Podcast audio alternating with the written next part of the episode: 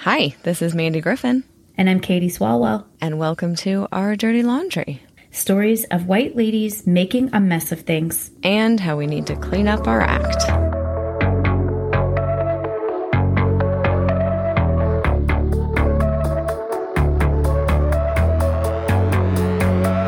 Hi, guys. Welcome back to Our Dirty Laundry. It's Mandy. And it's Katie. Longtime childhood white lady friends that come Yeah. to talk to you about white women in history being awful. Yeah, Hi. it's fun. we promise if this is your first time, welcome. And if you're a long time listener, welcome back. It's we were just talking about how this fall has just felt like a smack in the face every day. I don't know. It just this week especially something has just been off in the in the moon and the stars. I'm not sure. But Yeah. just 2021's almost over, and I feel like I don't even have 2020 processed yet. No, oh, for sure. I feel like 2020 pushed us down into like a giant mud puddle and laughed at us. And then 2021 just ran by and gave us a wedgie and then just like kept running. Ugh. I hope Uh, It's true. 2022 is like someone nice who comes by and helps us off and like helps us out of the puddle, gives us a rag to dry down. Wouldn't that be nice? it would be nice. It would be nice. We good can have hope. Samaritan year. Yeah, I I'm not hopeful. I look at the like what the upcoming midterm elections, and I'm definitely very discouraged with everything and everyone and all of everything, basically. But that's just where I'm at. Let's talk about eugenics. yes. So we've been talking about, I think we've mentioned this a couple of times. We're going to talk today about some of the eugenics outcomes, um, experimentation, things that happened in Puerto Rico. Mhm. Um, we have brought it in a little bit to other episodes, but it kind of needed its own synopsis. So Mhm. this may be a shorter episode just because it's not an entire whole long form thing. But like Katie said, we always say things are going to be shorter and then blah they blah end up blah. not being shorter. it's like too No. much to fit into our other things, but maybe not a whole hour. Probably not. Well, But I anyway. I really have been looking forward to learning more about this. I know hopefully people have listened to our episode last week, our interview with Wayne Au, who was talking to us about how eugenics has shown up in education. Uh, really, the rest of this season has been talking about eugenics as it has shown up in reproductive rights and, and reproductive issues. But really, our very first season looking at voting rights and the white suffragists, eugenics was there the whole time, and we just maybe didn't know to call it that. Oh, yeah. Yeah, because we hadn't learned all of these details yet. And in talking about Puerto Rico today, we're going to get back to some suffragist involvement in that too. So, right. um, Let's do yeah, it. Yeah, it's all intertwined, intertwined together. So I had to go back and look at like my history of Puerto Rico in Oh. general Yeah. because I can't remember where I put my phone down two minutes ago, let alone like how Puerto Rico became a territory of the United States. totally. Or I I, remember mean, it all. hey, I will give you credit for knowing that. I mean, I think there are a lot of of U.S. citizens, people living in the United States of America, who don't know that that Puerto Rico has a special relationship to the United States and is considered a territory of the U.S. Yeah, I don't probably not. Have you ever been to Puerto Rico? Oh God, no! I would love to go. My sister-in-law Oh. is Puerto Rican. They got married in Puerto Rico. One of my very best friends is Puerto Rican from the Bronx, and I've like promised her I'm going to go with her. So hopefully that will happen soon once we feel safe to travel. Have you ever been? Yes, I've been twice actually. Ooh. It's lovely. It's one of my favorite places. I would Mm. go there every year on vacation if I Oh, could choose to do it. That'd be lovely. It's so yeah, it's so great. We actually we went there a couple of years ago for Josh, my husband's 40th birthday. And then I had been before like prior to being married. There's a gorgeous island. It's really pretty. Um Mm. but yes, it is a US territory. Do you remember any of, of how it became a US territory? oh my gosh, you're going to Show put me me, up. on the spot. Show okay. me up because I never I- know anything I- when you ask me. I'm always like, what? Okay. it's like those nightmares where you're being tested on a class that you never went to. I like, still "Shit." have oh, I definitely still have those dreams. I think especially since we've been doing this and it's like our childhood has been just more in the forefront of my mind that I have constant dreams that I haven't actually graduated from high school. yeah. Uh, okay. Okay. Puerto Rico. So here's here's what I'm my best guess. I'm just willing to put myself out on a limb here. I want to say that it had to do with the Spanish American War in like 1898. You're so good. You're cheating. Well, Where I is taught- oh this? I'm not cheating. I taught history. If I Okay, good. didn't know some of this, that would be it would be like me asking you like what arm bones are connected to each other. I have no idea. Like a tibia is a tibia That's involved. in your leg, but Yeah. The, I I would know nothing, so and you would know all of it. Okay, so good. that's just the different professional backgrounds we have. Totally fine. Uh, yes. You're so right, though. Even about the year 1898, Thanks. Spanish American War. Yay. Yes. So, so apparently the U.S. Army occupied part of Puerto Rico in that time because it was previous to Hmm. us taking it over. It was colonized by Spain. So it was a Spanish territory. And then in the Treaty of Paris that ended the Spanish American War later in 1898, um, that is when the Spanish ceded Puerto Rico, Guam, and the Philippines. I believe, to the United States, and they became United States territories and still are today.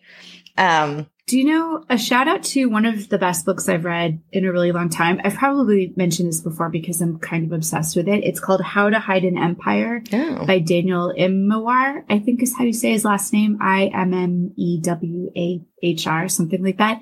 It's all about how the United States so often gets depicted in maps as like the lower 48, Mhm. maybe the lower 48 with Hawaii and Alaska tossed in.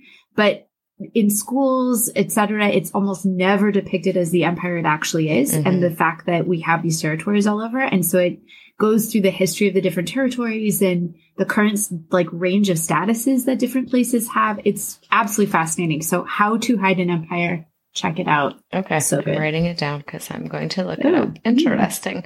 Okay. Mhm. Yeah. So I don't really, maybe you can teach us this from your history background. What does it even mean, like, that a, that someplace is a territory? Like, what do they Oh. get from the United States and what do they get? Like, do people pay taxes to the U.S. if they live in Puerto Rico? I know they don't have representation as far as like Congress goes, and they don't, but they do vote in presidential. No, do they vote in presidential elections? See, I know. Well, now we need to look all of this up. Okay.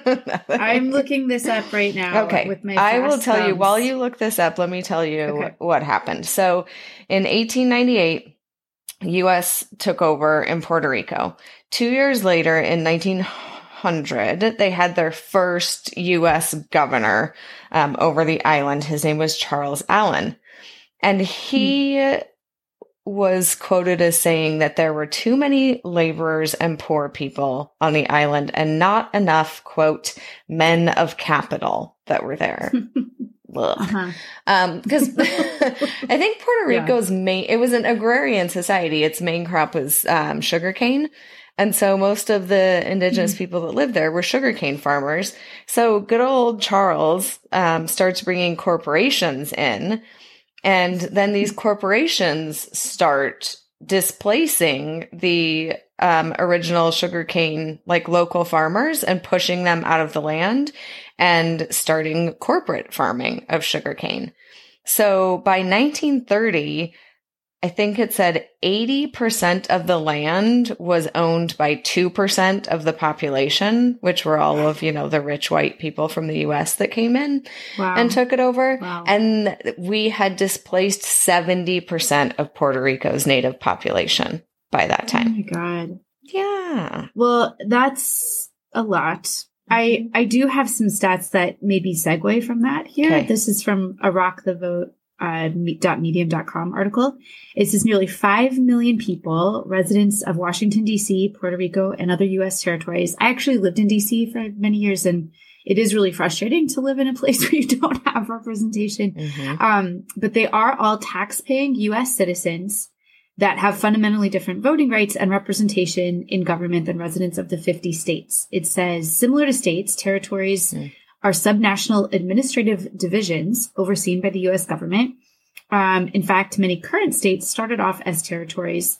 It currently, uh, the U.S. currently occupies 16 territories, including Puerto Rico. You mentioned Guam, the Northern Mhm. Mariana Islands, American Samoa, the U.S. Virgin Islands, and they have permanent inhabitants who are U.S. citizens. It sounds like they pay um, federal taxes and can travel freely within the United States, um, but do not have representation despite contributing billions of dollars in taxes.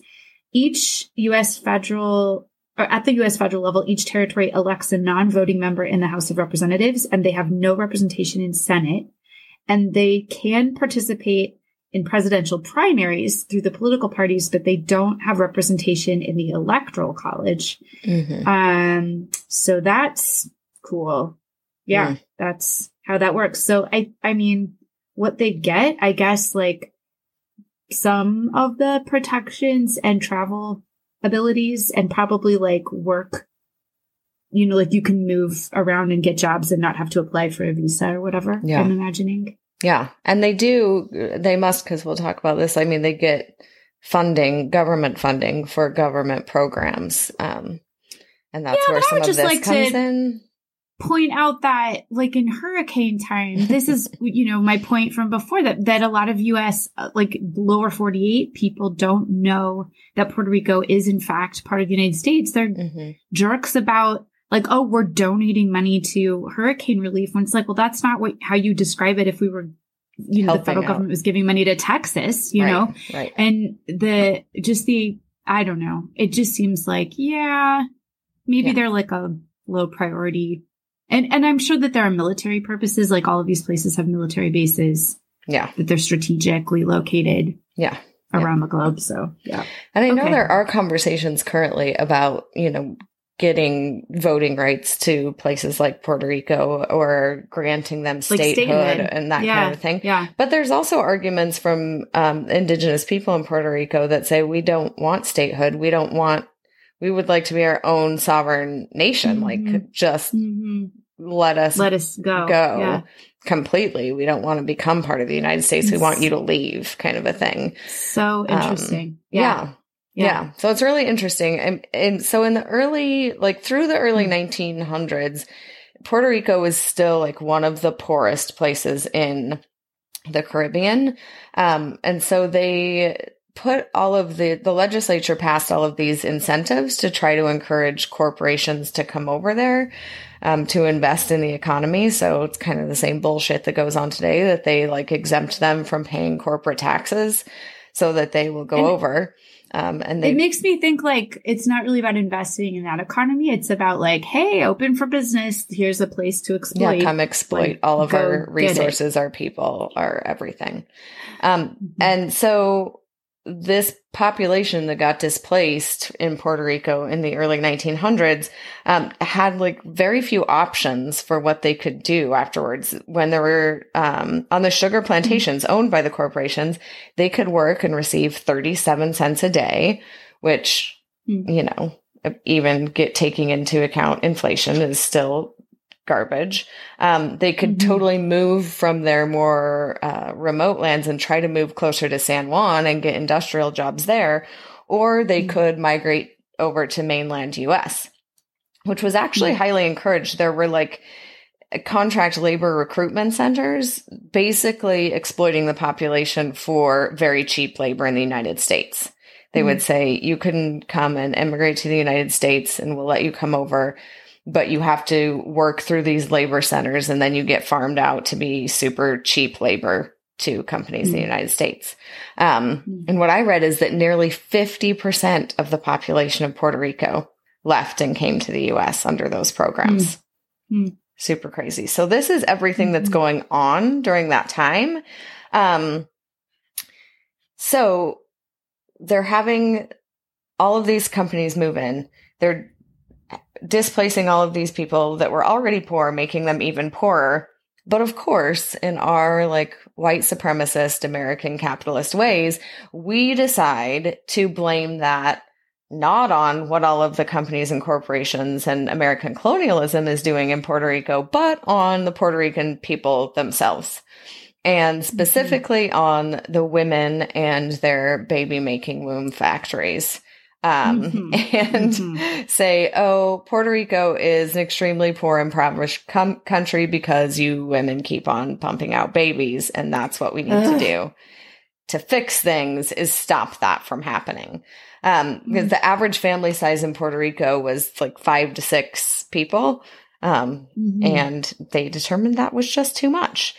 Um, so the interesting thing is in the early 1900s, a lot of birth control clinics and um, birth control related um, services and literature even was outlawed it as part of the Comstock laws, like not being able that we've discussed before, like not being right. able to publish or mail things or um, publicly advocate for things like birth controls considered some sort of pornographic whatever that had to be stopped and so wasn't mm-hmm. allowed in the United States but from the early 1930s in Puerto Rico sterilization and birth control was allowed. It was passed um, and it was purely a function of them trying to decrease the population in Puerto Rico. So they're saying we don't talk about these things on the mainland, but for these people in this island that are poor, let's get them on birth control. So by 1934, there were actually already 67 birth control clinics on the island. That,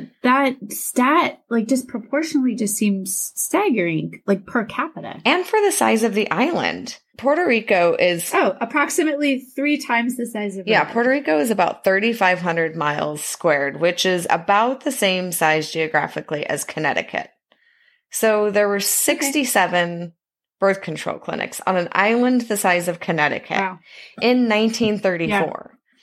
And this yeah, was yeah, it's a lot. lot. it's a lot. It was funded mm-hmm. um by FDR's programs um, at the time. The there was one called the Puerto Rican Relief Administration, and so they funded most of these birth control clinics. And then in 1936, a private corporation that I tried to find more information on who was behind it and if it was still operational or where it came from, but I couldn't. It's called the Maternal and Child Care Health Association. They opened up 23 more birth control clinics on the island. So there's just like a birth wow. control clinic on every corners. What I'm struck by just is is thinking about the latest court decisions about you know access to reproductive rights and uh, to abortion specifically that the number of clinics i don't know it's like less than 20 in the state of texas yeah. I, I should look up exactly what it is but just to think about like that like less maybe a couple of dozen clinics in the entire state of Texas and that this much smaller place had over 60 yeah. and not and were they the same services? Like are these places where women like what is birth yeah, control so, at this point? Because is it like condoms? Like yep that and then like um foam like spermicides. Oh like, like, a spermicide? Were they getting abortions also at this clinic? Was that something not that i do, read. or was it all like preventative? But okay. i would assume i don't know I would have to look more. None of the stuff that I read was was abortion. It was mostly like birth control, either through birth control, the the foam caps, spermicide type things, and then the birth control pill didn't come until later, which we're going to talk about in a couple of minutes because it wasn't around okay. like early in the 1930s. I am picturing like wooden underwear with like a pulley system that you have like a crank and it like like opens up a hole in the underwear, just like old fashioned. Yeah, they were just. But I know that they were just how it works. selling like the metal. What are the things with like the metal lock chastity, chastity belts? belts. just lock oh, lock it up. That's they were just passing them out. Um, a lot of these clinics though were actually located like at the um, farms and factories where these people were working, so they were mm. part of like the corporate system as well. Mm. There were a lot of um, textile mm. and needlework factories that a lot of the women worked at. And the clinics were there and they were highly encouraged slash coerced into going to those clinics and getting on birth control. And the women mm who consented, mm quote unquote, um, and participated in mm-hmm. those programs were then favored in the factory somehow by given like higher, um, paying jobs, like more managerial type jobs, all of that kind of stuff, mm if they would participate in the family planning clinics that they offered there. Mm. Um, and then of course, sterilization was also one of the main things that they used because there weren't a lot of options for non permanent birth control at that point in time. And so um, mm-hmm. sterilizations were heavily utilized. And this was funded mainly by our friend Clarence Gamble that we had talked about in an earlier episode, oh, too. Yeah. So if anyone hadn't listened, so Clarence Gamble, um, future heir and um, owner of Procter and Gamble, was heavily involved. He was a eugenicist and he was very involved in multiple places. So he did stuff in the United States, but he also did stuff in uh, in other international places like Egypt and um, African countries and Haiti, like all over the place. He was spreading his eugenicist crap. Um, but Puerto Rico was one of the main places that he was involved in. He would fly. Um, Puerto Rican doctors to New York for them to learn sterilization procedures and then go back to Puerto Rico and perform these mm. sterilizations on women there. And a lot of them were the women who were working in these factories. Most of the time, these women didn't understand the permanence of these procedures. they weren't adequately consented as they should have been.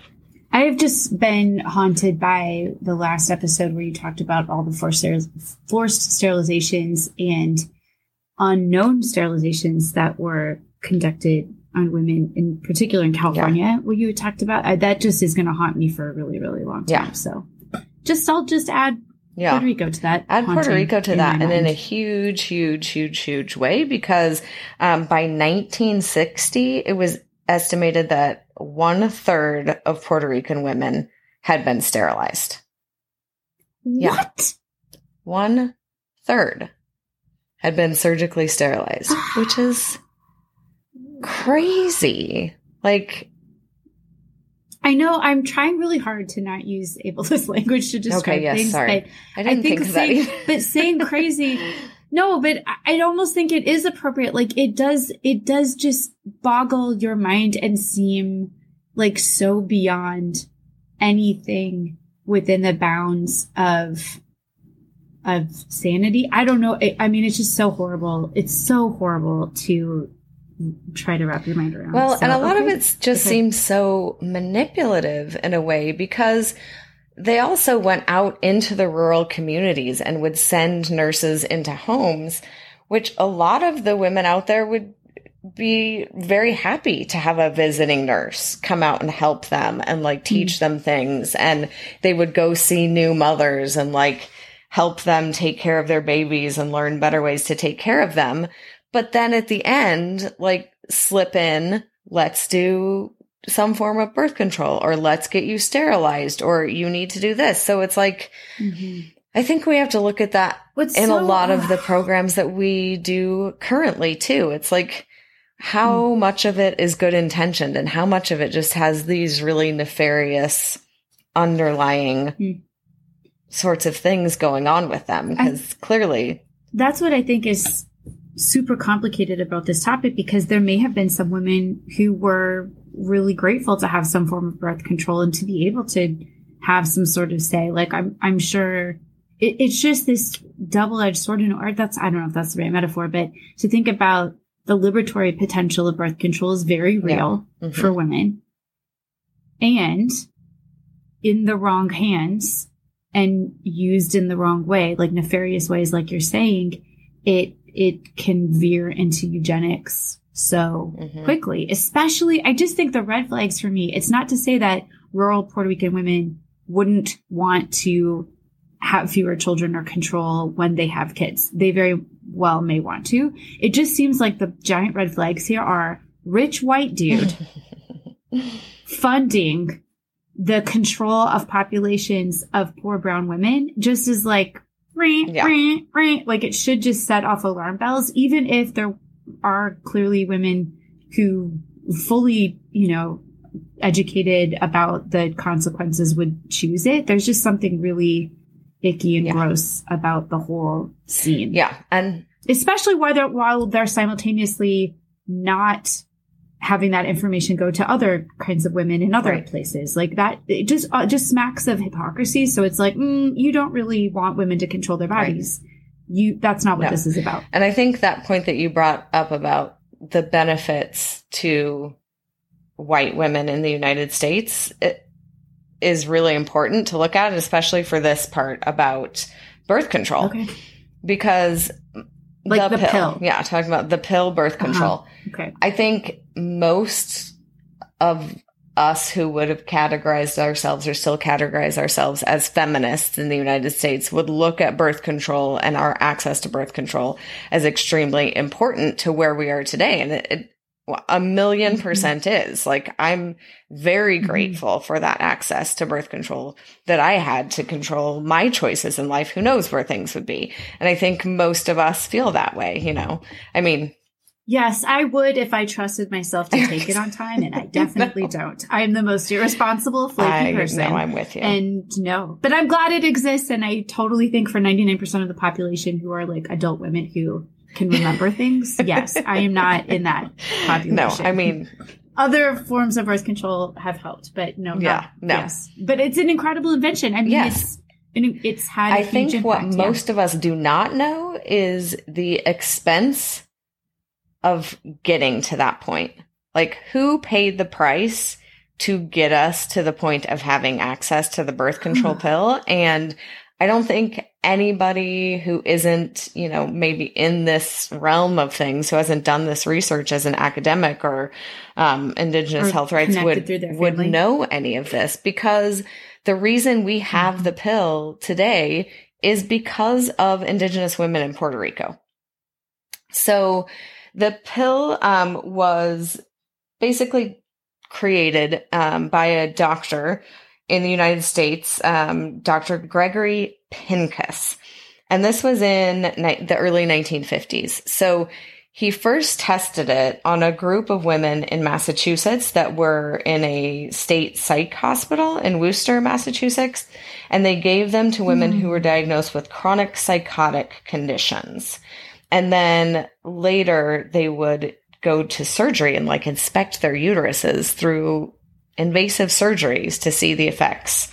I don't really know what effects you'd look at on the uterus itself, but it's one of the mm-hmm. things they did. But they could only do that small scale and at this psychiatric facility. So one starts with testing on psychiatric patients, which is totally, totally, Totally bad. bad. anyway, because the consent issues there too. Like what? Right, totally, of course. But it worked. And so, but they needed larger scale trials to be able to start actually per, uh, making it and marketing it. And they couldn't do them in the United States because of the consent issues, because of the basic, the social mores in the US there about birth control in general. And so they decided um, on Puerto Rico as the perfect place for this to be tested. So there was the doctor Pinnacus who um, is the one who invented it, and then a physician, Dr. John Rock, who then teamed up with Margaret Sanger at the time. Um, our old friend Margaret, who we talked about in the very beginning of this, who was also a Mhm. suffragist, who then got Mhm. funding from another prominent philanthropist and suffragist, Catherine McCormick.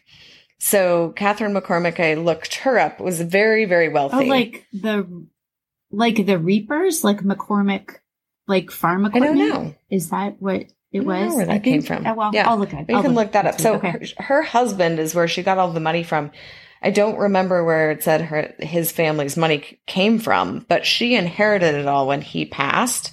There's a bunch of Mm. interesting stuff behind that, but she was very close friends Mm. with Margaret Sanger, and so when she passed and she came into all this money, she contacted Margaret and said, "What can I use this for? Do you need this for anything?" And she said, "Yes, let's go test."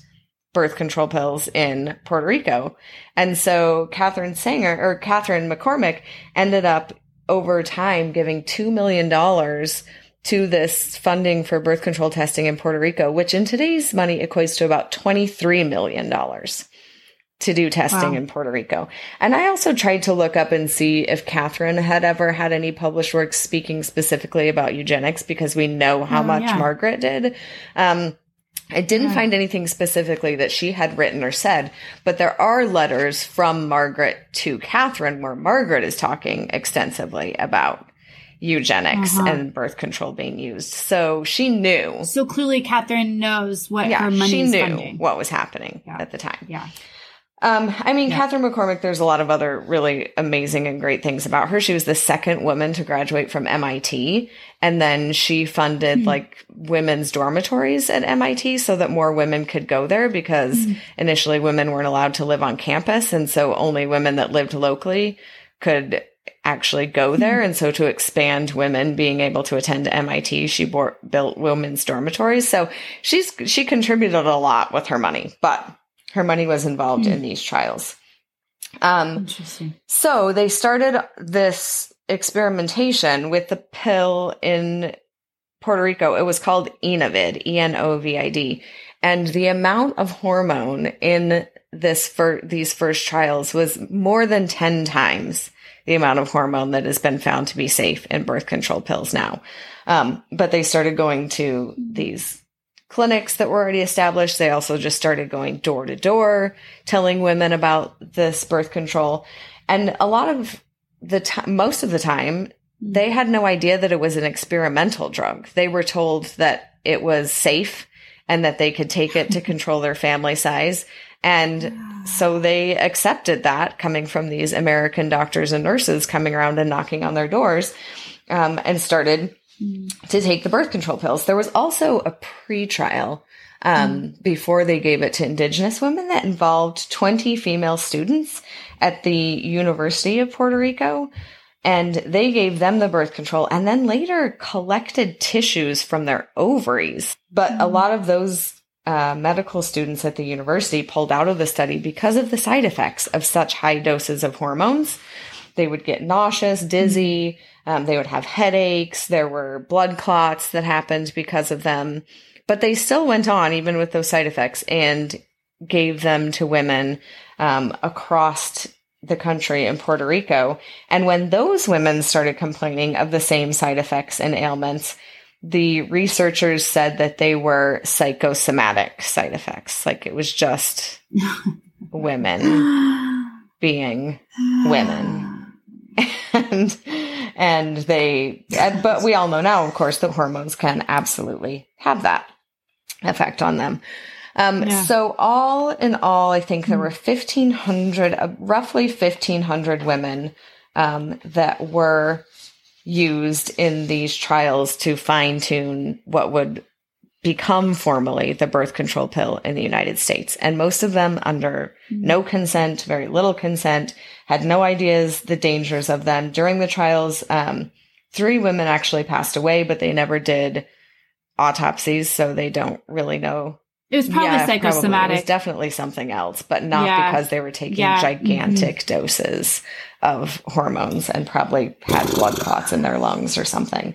Um, and then after the fact, the women who were involved in the trials, of course, never received any monetary compensation for being part of trials. Mhm. Um, they, and then once it was marketed and once it was being distributed, they then couldn't even access it to use as birth control because it cost about $11 a month for the price of birth control. So once they were no longer being used as guinea pigs, they didn't even have access to it in their actual lives. It just got given to women who then didn't have to pay any of the price of it. So there were also a couple other women that I was going to mention, and I I didn't, or actually one. I also looked her up because I was like, ooh, anytime there's a white woman involved in this, let's see what their background is. Petty detective on the case. If we can find it out. So for Katharine McCormick, she was the one who was funding it. Don't know a lot about her eugenic feelings, but Mhm. she definitely knew that that was the background of it. But then um, Yeah. there was a woman very involved in the clinical trials who was Edris Rice Wray Carson. So she actually headed one of the, she was a physician at Northwestern University. Um, she was involved in public health and then she was a faculty member at the Puerto Rico Medical School and was the medical director of the Puerto Rico Family Planning Association. So when Clarence Gamble and Margaret Sanger came together to start this, she was um, immediately involved in all of it. She was kind of supervising the experiments um, and supervising the women who were enrolled in the trials. she brought up a lot of the problematic side effects from the dosage of the early pill and raised them to Dr. Rock and Dr. Pincus, who then just brushed her off. Um, but I didn't find anything mm. further about whether or not she had any of these eugenic ideas either. So there's another great resource that you sent me. It's very, very in depth. So if anyone has time to go through honestly, it, it's actually great. It's so good. It's a master's thesis and it really like I read it just super humbled. Like this is so good. I know. I was like master's. Thesis. Is really, I really, really good. I never wrote anything like this for any of my masters. no, it was beautifully written and and I just so appreciated. It's by Bianca Noel Martinez. It's her master's thesis at the University of San Diego, and I thought the fact that she really wanted to focus not on the trauma of everything that you've been talking about today, but mm-hmm. the resilience and the strength and the survival of Puerto Rican women, both on the island and in New York, and that it's her family that she's talking about too, her mom, her aunt, um, you know, that she's got really deep personal connections and, um, yeah, I, I just thought it was great. So yeah, let's get into that one too. Yeah. Um, so one of the main terms that she used throughout this paper that I think it's really important to bring out is the term of constrained choice, which mm-hmm. she says comes from another author, author who wrote, um, on this topic, Iris Lopez. Um, and the interesting thing about constrained choice, because she talks about how a lot of other research talks about the coercion involved in this mm-hmm. and mm-hmm. that it's not as simple in the case of Puerto Rican women as just straightforward coercion, although a lot of them were not given appropriate cons- informed consent for mm-hmm. sure. Mm-hmm. Um, they were looking for choices to control their reproductive freedom. Like they were in situations where they wanted something um, that would allow them to either time their reproduction better or limit their reproduction. Um, and it was really just a matter of not having all the choices or not being offered all the choices or explained to them, but not that they necessarily didn't want them.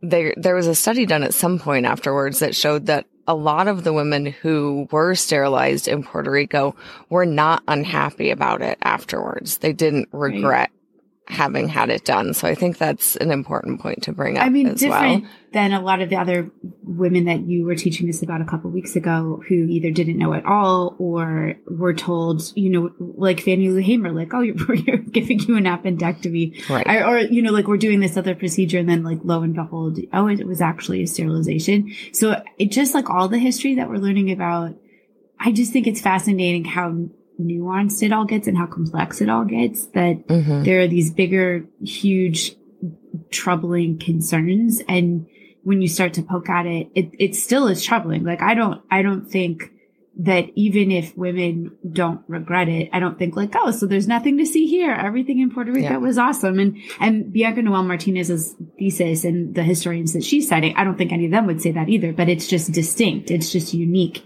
to these women in this particular time, in this particular place. Something we haven't talked about yet today that I think also she brings up is the role of Catholicism in connection mm-hmm. to capitalism and colonialism and that just being like the triple C's, like very toxic combination of things. And, and I, I'm wondering in everything you read and we're learning about what came up for you about the like Catholic side of this? As someone raised Catholic, I can tell you my experiences with like sex ed and reproductive rights. It's going to take me two seconds.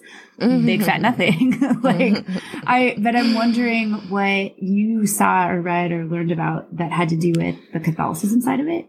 Yeah. So the, it's brought, Bianca brings up that Catholicism had large influence um, in the choices that were offered to women. Again, this constrained choice that they were given, mm-hmm. um, because a lot of forms of birth control were seen as abortive in nature. Mm-hmm. And mm-hmm. so therefore were not approved by the Catholic Church. But for some reason, sterilization, since it stops any sort of like, I guess, release or meeting of the egg or the sperm, is therefore not really considered um, against the constraints of Catholicism, I mean, but I don't know if that's be, still true. Is I don't that either. True? And let's be clear that there's a lot of mental gymnastics that happen in Catholic teachings around like the body. Yeah, I mean, even even in terms of like divorce, you know, you can get an annulment that's like, oh, you were never actually married. Every, you know, of course you were actually married. There's just a lot of mm-hmm. like backflips that can be done in the bureaucratic side of things for the church.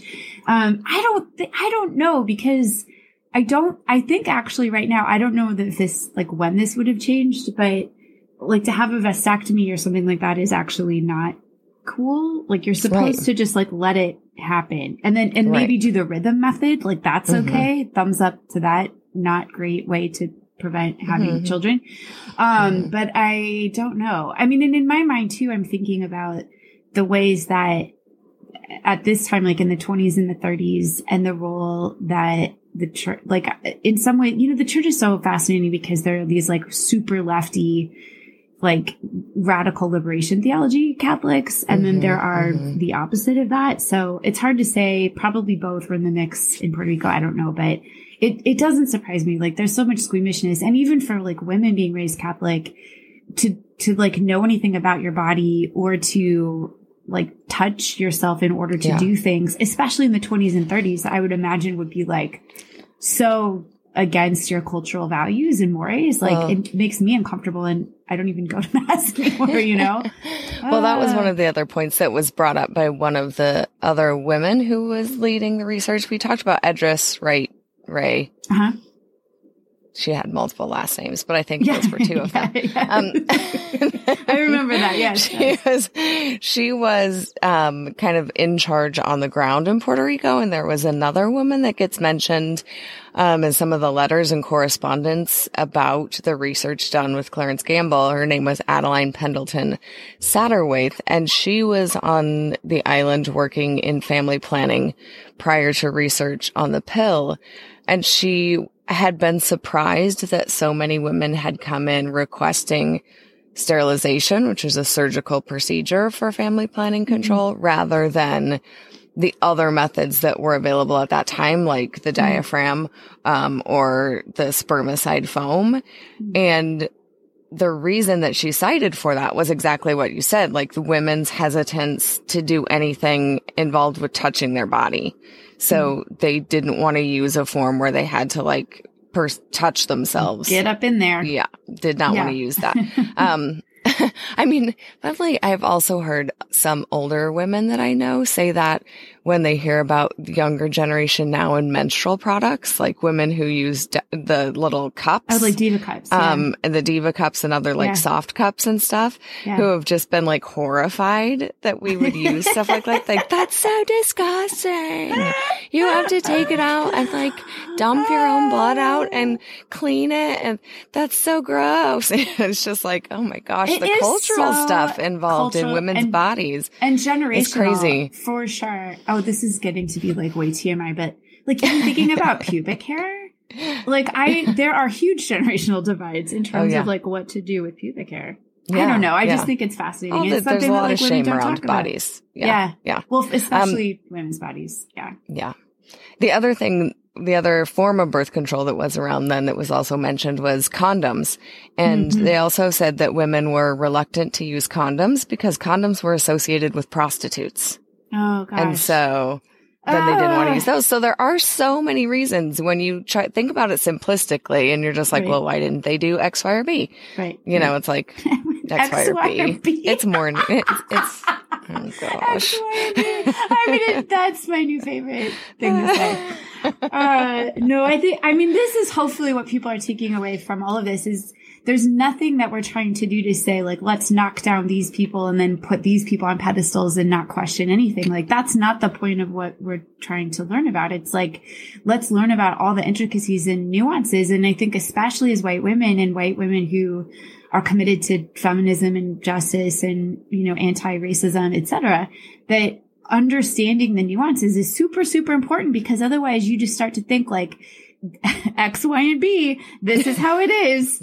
And it, like, this is how it is for everybody. Instead of thinking like, no, it, it's different for people in different situations, but we can all be in solidarity with each other. We just have to listen and we have to learn and we have to ask questions and understand why people might make the decisions they're making and, and whether they want to make those decisions or if they're really constrained choices and they would rather not have it be so constrained. You know, I, yeah. I really, I think this particular case is so, so interesting. Um, yeah. There's, there's, a letter you wanted to read at the beginning. Yes. Well, because paper. Yeah, yeah. There's um this was actually initially I was like mandate. I gave you I was very bossy, I think. I said you need to teach us about Puerto Rico because I had stumbled across an article that had mentioned this letter and and some of the like all I knew was that there was some connection between how the birth control pill got invented and the letter. Um, oh, by the way, before I forget, I, I know there was also something about North Carolina that you'd wanted to talk about and Operation it's kind Bootstrap. Of yes. Okay. So, Why don't you talk about those first? This is such a hodgepodge, okay. but yes, yeah. go. So North Carolina is where Clarence Gamble, I think, started some research on birth control before they went to Haiti. Like he had a bunch of clinics that were over there as well. Mm. Um, I didn't get into a lot of it, but, um, they were doing some research on poor women in that area to start with. And that's where he kind of just got all of his, uh, what do you call it? Blueprints, I guess, for these clinics and plans. yeah. Well, yeah, I remember seeing um, something that had talked about how they were trying to convince doctors at clinics in North Carolina to invest in birth control or to like think about birth control and that they weren't interested until they gave eugenic arguments like, well, these black women are having lots of kids. And suddenly the white doctors were like, ooh, good point. Let's learn about birth control. so the, again, that. just like the ways that these are all layered mm-hmm. together. Mm-hmm. Um, and there were two, yeah, two other things with Puerto Rico that I meant to bring up and just mention. Um, we talked about the like economic quote unquote investment that the United States was trying to make to bring um, Puerto Rico from an agrarian society to more of an industrial society, but it actually had a term. There was a, which is a term that I despise because of it, but it's called Operation Bootstrap. The whole, I, this whole I can't believe it was literally called bullshit. that. it was, it was literally called that, but it wasn't. I loved something that I read that was like, it wasn't coming like the people pulling themselves up by their bootstraps. It was like corporations getting mm-hmm. handouts and bootstrapping mm-hmm. them because it didn't help the people at all. It right. just ended up helping corporations. Like we said, they were given tax incentives and all sorts of things, um, to come into the country and just basically take over more of the economy. I mean, they mm-hmm. didn't, they didn't uplift the people of Puerto Rico a whole lot. Um, and then a correction that I had about something that I said um, about it not really helping with the family size or the population oh, right. boom that was in Puerto Rico. Another thing I read said that actually wasn't true at all. It it really did drop birth rates mm-hmm. a lot to the point where at some mm-hmm. um, areas and neighborhoods they had to close entire like schools and um, child care centers because there just weren't any more kids to go to them. So it may have had an impact on things in that in that way. Well, we're so. going to link to a gazillion things so people can go down these rabbit holes and, and especially to Bianca Noel Martinez's master's thesis because it is so fascinating. And even the parts just about Puerto Rican history in general, like that made me want to do like oh, yeah. another episode just on that because learning about like the politics of it and the, you know, about the national party and the activism to try to gain independence, like all of it is just super fascinating. So yeah. And there's also one more link we'll put, um, for people who just want to watch something quick. In 1982, oh, yeah. there was a documentary done, um, on sterilization on the island called La Operacion. Um, and it's only a, like a 40 minute documentary. And it's another one of those things where they talk firsthand to a lot of the women, which I think is always great to listen to. Um, and get that history from them. So. Well, so just the last couple things I have, it is to kind of circle back to how this whole conversation for you and I started. I was bossy pants and I told mm-hmm. you I'd seen something about Puerto Rico and birth control and eugenics. And I was like, ooh, that you, you know, please learn about that for this season. Um, and it was because uh, there was this scandal back in the 30s from this doctor that was working in Puerto Rico, um, Cornelius Packard, aka Dusty Rhoads, mm-hmm. last name Rhoads, um, who was a pathologist, oncologist, and hospital administrator who has a very just kind of gross background. Um, and ultimately in the, I don't know, was it in the 2000s, like early 2000s, he ended up he was long since passed away, but uh, there were there was like an award named for him, and there was a, a commission that looked into whether we should be using him as a namesake for anything, and they determined no, and mm. it has to do with this Puerto Rico connection. Um, mm-hmm. that he was actually the first director of the Sloan Kettering Institute, which is a really famous cancer center in New York, and mm-hmm. actually had been part of was like super hooked up with the Rockefeller Foundation that had funded a lot of this research. And some of this research is like working for the US military to develop chemical weapons and research on mustard gas was help helped learn about chemotherapy. I mean, there's just a lot of like, blah, oof, just tough stuff. Um, mm-hmm. but he was working in Puerto Rico and he wrote this letter that became super infamous because one of the Puerto Rican nationalist leaders got a hold of it and publicized it. And then it, it be, went viral, like 1930s style. And then the US government really covered it up and backed up Rhoads. And it, it just is like another kind of classic example of gaslighting, really. But mm-hmm. I, I mm-hmm. think reading the letter, it so sums up like the general vibe in Puerto Rico at the time. So yeah. he's writing it he was doing um, clinical research on anemia, actually, but I do think he was involved in some of the birth control stuff, like, um, yeah, some of these other kind of experiments. And this was in 1931. He wrote this letter um, to a friend in the U.S., like the New York, I think, in in the U.S.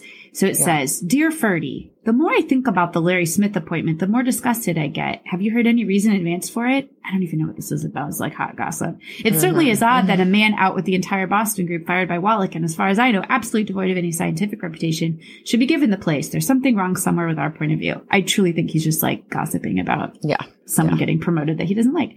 The situation is settled in Boston. Parker and I are to run the laboratory together, and either Kenneth or McMahon to be assistant, the chief to stay on. As far as I can see, the chances of my getting a job in the next 10 years are absolutely nil. One is certainly not encouraged to make scientific advances when it is a handicap rather than an aid to advancement.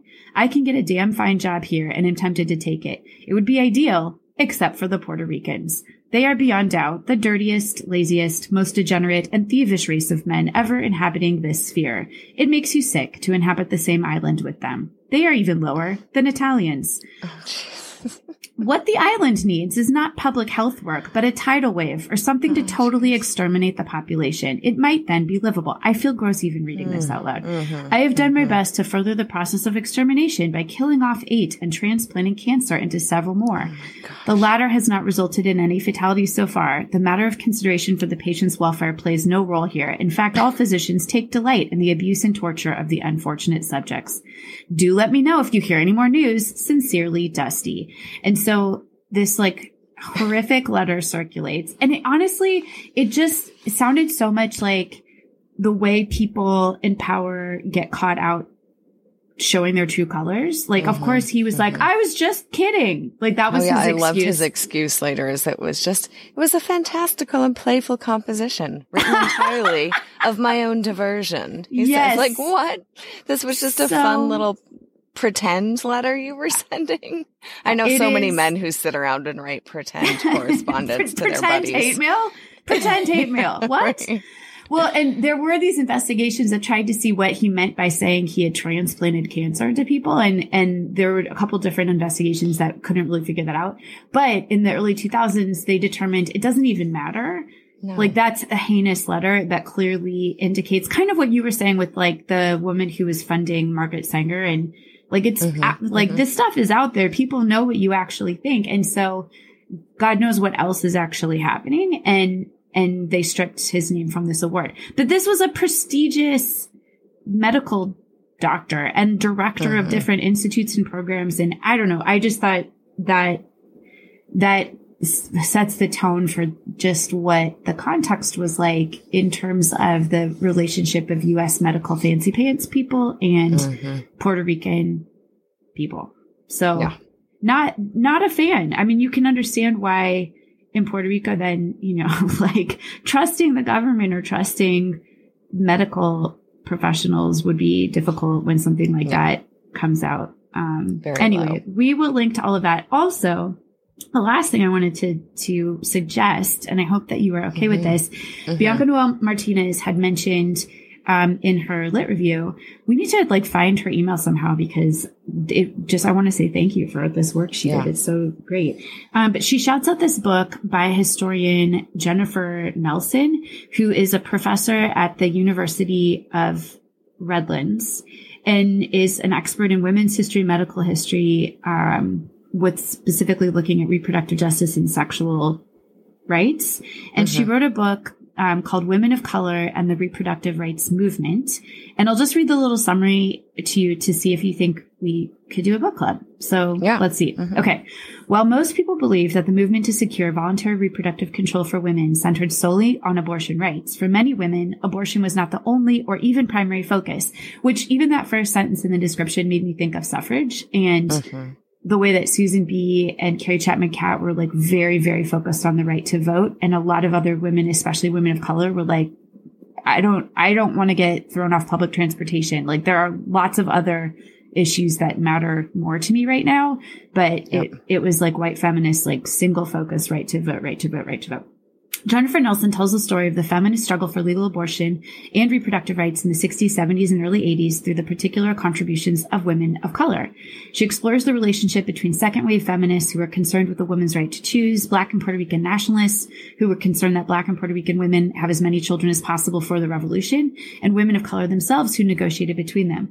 Contrary to popular belief, Nelson shows that women of color were able to successfully remake the mainstream women's liberation and abortion rights movements by appropriating select aspects of Black nationalist politics, including addressing sterilization abuse, access to affordable childcare and healthcare, and ways to raise children out of poverty for feminist discourse. So, yeah. Would you like to? Yeah. I think that would be very interesting. Yeah. Okay, great. Let's um, do it. Let's do it. Okay, I'm ordering it right now. And then maybe that's a good way to wrap up this season is I, I really liked uh, ending our suffrage season on highlighting women of color that were just incredible um, activists. And I think mm-hmm. that's a mm-hmm. nice way to wrap up this season as well. Yeah. Okay. Cool. Sounds lovely. Thanks for joining again, guys. Yeah. And as always, uh, subscribe, like, and if you have any ideas or suggestions or other research we get, um, you know, con- people are reaching out to to share resources with us all the time. So yeah. send us an email, Katy at our dirty laundry podcast.com, K-A-T-Y, or and then Mandy, M-A-N-D-Y at our dirty laundry podcast.com or on Instagram too. I've gotten a few messages from people yeah. over the past couple of episodes. So yes, send us some messages. Thanks everybody. Thanks for listening.